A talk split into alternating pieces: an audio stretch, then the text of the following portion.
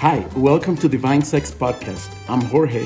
And I'm Danisa. And as relationship and sex experts, we want to make sure everyone around the world knows how to love and how to do it well. With our tips and strategies, you'll learn to connect with those you care about. And now, let's dive in.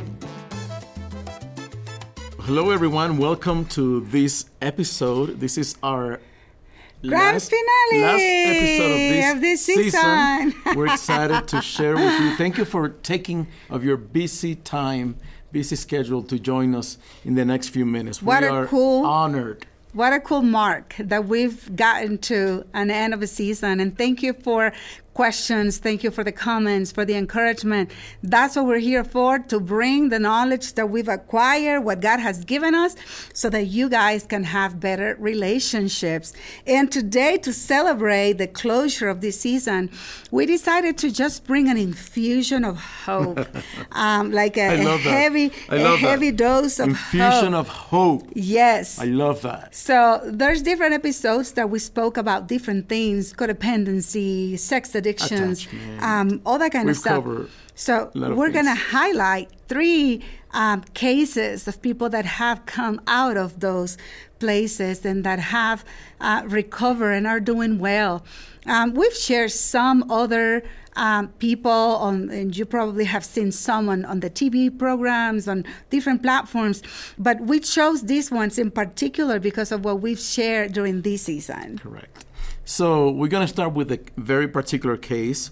It's a person who came out of a cycle of codependency and ended up actually adopting destructive behaviors. Codependency made her an addict. And in a way, it was kind of almost like living on a survival mode. Mm-hmm. I need to survive. I need to escape this prison, because that's what codependency makes you feel. And we break it down more in an episode called Codependency. So you can, if you haven't watched it yet, But it's incredible what those cycles produce in the heart and the mind of someone.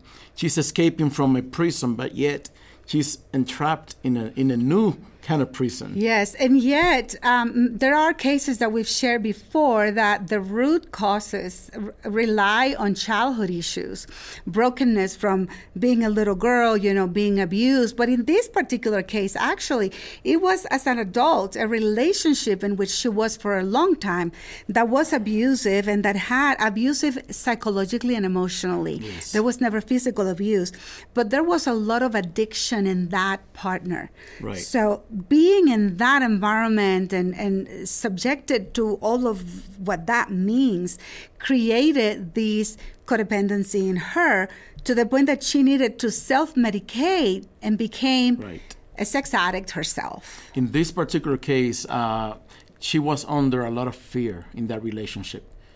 I mean, we're not getting into details, but all this fear created that escape that ended up being in another pattern of behaviors that just led to her feeling hopeless. She got to the point where she was no longer wanting to be alive. She did not want to be in this earth. And then some of the things that, you may be identifying with being at a place that you feel stuck and that you feel this is just too much. And it's like all of a sudden it's like, oh my gosh, what's happening in my marriage or what's happening in this relationship? Well, you're not too late. Like this case, and we're grateful that she realized this marriage is not bringing meaning. This relationship needs to be challenged, and she reached out for help. And of course, we're always honored when people choose to work with us. And through that journey, to see her emerge, to see the true self come out, what God intended for that life. Beautiful things came out of that process. She ended up actually going back to school, getting tools, retaking her life to actually help now so many different people that are struggling probably with similar situations. Yes. So out of a hopeless case, a lot of light came. So we're grateful for that. So if you are at a place that you feel you're stuck, don't be. There's hope. You can engage in a process today. You can start journey towards health today. But we have a couple of other cases that are like crazy, like Yeah. The second case that came to our minds is we called it broken and shattered. Mm. So this lady had been married for over 30 years, only to find out that her husband had been unfaithful over 100 times. Yes, over 100. You heard right. It's not a Spanish like thing. We don't know numbers. It's not lost in translation. 100, 1, 0, and zero. So imagine, and this is the best way we can describe when you get married. You come with all this expectancy. You come with all this illusion that this is something, the dream of your life is coming to pass. And finally, you get married with someone that you feel that when you discover things like this, of this nature, it's like you have never known this person. Well, did they ever love me? Like, what was this about from the beginning? Just you doubt everything. So many different aspects to consider from a betrayal. So she came, they both came seeking for help. Well, she had been a believer for praying earnestly, unceasingly for her husband to get to the truth, to know the truth. She started working on her trauma and, all the feelings and issues that the discovery phase found. But the marriage was untouched. And she was a believer and he was not. And that's why it's so important that even though we are a Christian practice, we rely heavily on Scripture and on the guidance of the Holy Spirit, we don't necessarily are explicit about that content or about those strategies and ways in our practice so that those who are not believers can come and be exposed to truth. And feel comfortable too. Yes. Like we're not going to be preachy. Yes. We're trying to help bring stability on in the middle of this brokenness. We're trying to bring hope and build up a marriage that is no longer in existence. And that's how they came. This is nothing. I cannot rely. I cannot trust. Yeah. I'm not giving myself anymore. But she still had that little ray of light. She still had that little, come on, God, like you can come through. I mean, I know this is big. And you know what? That was a big stretch. But she believed and she made that first step. And the good thing is that he realized how terrible he had been. So he complied to coming. And I'll never forget the day that I saw this man crying and Jorge telling me he accepted Jesus just now in the office. Yes. And that was one of the highlights of our career, I think, Well, we'll see. We see. That was probably one of the first cases where the whole transformation took place before our own eyes. We saw him from coming from distance and coldness in that relationship, carelessness, and pride, to actually becoming humble, admitting to his fault, and reaching out, pursuing that wife like there was no tomorrow. And today, oh my goodness. Today, which is part of their process. Tomorrow back then, they are doing great. They are doing amazing. God has restored. God has brought joy. God has brought dreams.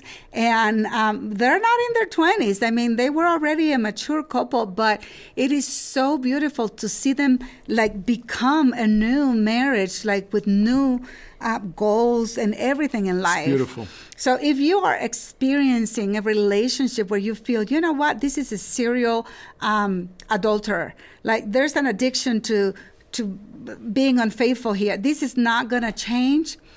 God has the last word. There is hope, Danisa. There is hope. We've seen it day in, day out. We've seen the hope that comes from the impossible. Yes. God makes it work somehow. So we're grateful to be instruments in his hands. So the third case, we have time for one more case. Yes. One more case. This is a couple that came from a very difficult past. They had been exposed to a leadership that rubbed away the life out of their marriage. Well, she already had some issues from childhood with abuse, with, power, physical, crossing of boundaries, a lot of stuff that she was already carrying through and that brought into the marriage. And then there was some codependency too. Yes. Because the cycles turning to people pleasing. Oh my gosh, I need to do anything they ask. So that's why we are so strong. To redeem herself. That's why we are strong, good. Explaining and teaching about codependency cycles and any other cycle that is might be destructive and a threat to the relationship. Yes. So they came out of that, living out of those cycles, experiencing firsthand the relationship became so cold, so unexisting. They were looking for help. And then they came to our center, and, yes. and they, it was like, and this, all these couples, by the way, they go through processes of intensive clinics that we even talk about those in other episodes. But this time allowed us to really get into the heart, understanding their needs, what they were going through, the struggles, and providing the tools that they needed to overcome all these different cycles. So yes. breaking the spiritual and emotional oppression of leadership. And with this, by the way, we don't want to imply that churches are bad. No, they just had a specific case. But there's some leadership styles that actually are driven to suck away your life, and they take away, even the desire that people bring to serve God and to be healthy. One of the key elements in all of these cases has been the fact that you can intensively attack the issues so that you can go deep in without interruptions. Like right. Time is not necessarily a limit. We're not cutting, we're not ending until we get to the bottom of some of these issues. And in fact, we've created, we offer not only the intensive clinics so that we can, cover and work through some of these therapeutic needs, but an e-course on codependency, attachments, and setting limits. And the entire e-course is available, through our website. Why? Because sometimes we forget that these limits need to be a little farther, that these limits need to be a little closer to protect who we are. And that the setting of limits is never a threat to a relationship. That's why we use all of these strategies. That's why we've created all of these resources so that we can save the relationship at the same time that we're establishing healthier patterns for relating, for what we take from each other, for what we accept, and what we are going to decide not to accept anymore. So I think it's called some like attachment, codependency, and boundaries, something like that. E-course, yeah. And the beautiful thing is that it's all available at our website. So yes. You can go right now, after you finish this, go and check out the website. It's ccicounseling.com. ccicounseling.com. And there you're going to find not only this e-course, but many other resources that are there provided for you to help you excel and thrive through your relationship, understanding that there's hope.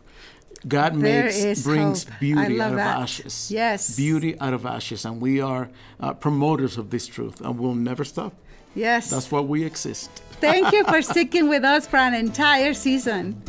See you next time. Ciao, ciao.